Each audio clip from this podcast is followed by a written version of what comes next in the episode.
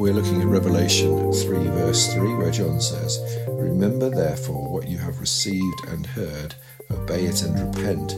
But if you do not wake up, I will come like a thief, and you will not know what time I will come to you." So we are 3 verses into this letter to the church in Sardis. Jesus' opinion of the church in Sardis is that they are asleep and they need to wake up.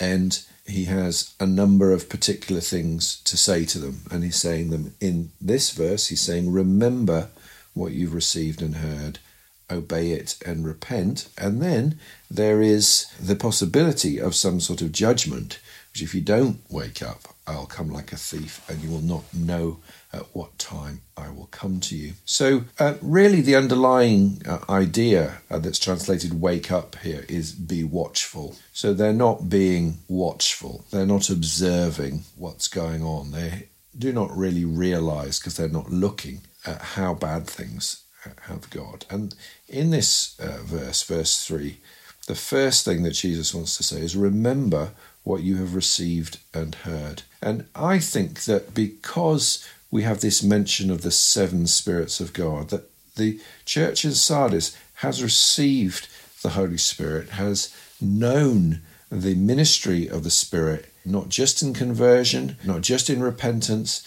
but in terms of miracles, in terms of probably speaking in tongues. They've understood the fullness of the presence of God, and they've let it go off the boil. They are perhaps imitating the way that the culture behaves in its approach to religion, and starting to accommodate, starting to behave differently and speak differently, and not really to pay attention to what they've received and heard. They're living perhaps out of their own resources and their own history, and not out of the breaking in power of God into their lives. And they need, therefore, to remember what they've received and heard, and then they need to obey it and then repent. Perhaps it would be better understood if it was repent and obey, but it says obey and repent. And as we obey, sometimes we understand truly what it is that God wants of us, and our repentance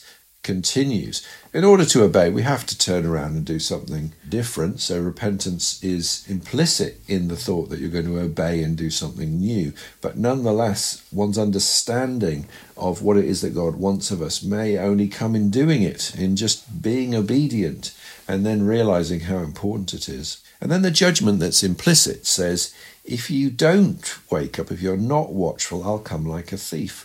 And this is reminiscent of the story of the city, which was meant to be impregnable, impossible for an army to take, and yet twice it had fallen because people had snuck in using the cliffs that were supposed to be impossible to climb. And it was because the city wasn't watchful. They didn't even look at those parts of the city. They didn't see the enemy coming in. And this is what's going on in Sardis. The enemy has come in to sow discord and problems in their community, and they haven't even seen him.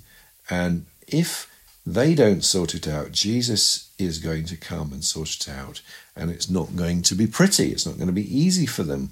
And that seems to be the way that Jesus wants to speak to them, particularly those who are disobedient and who have not repented. And in the next verse, we'll hear a bit more about those who have remained watchful and have been obedient and have been repentant.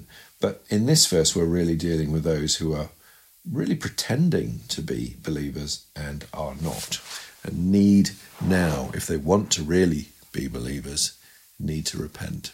So I'm going to read this again. This is Revelation chapter 3, verse 3. Remember, therefore, what you have received and heard. Obey it and repent.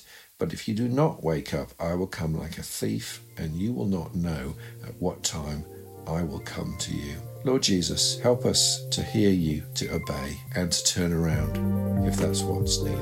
In Jesus' name, amen.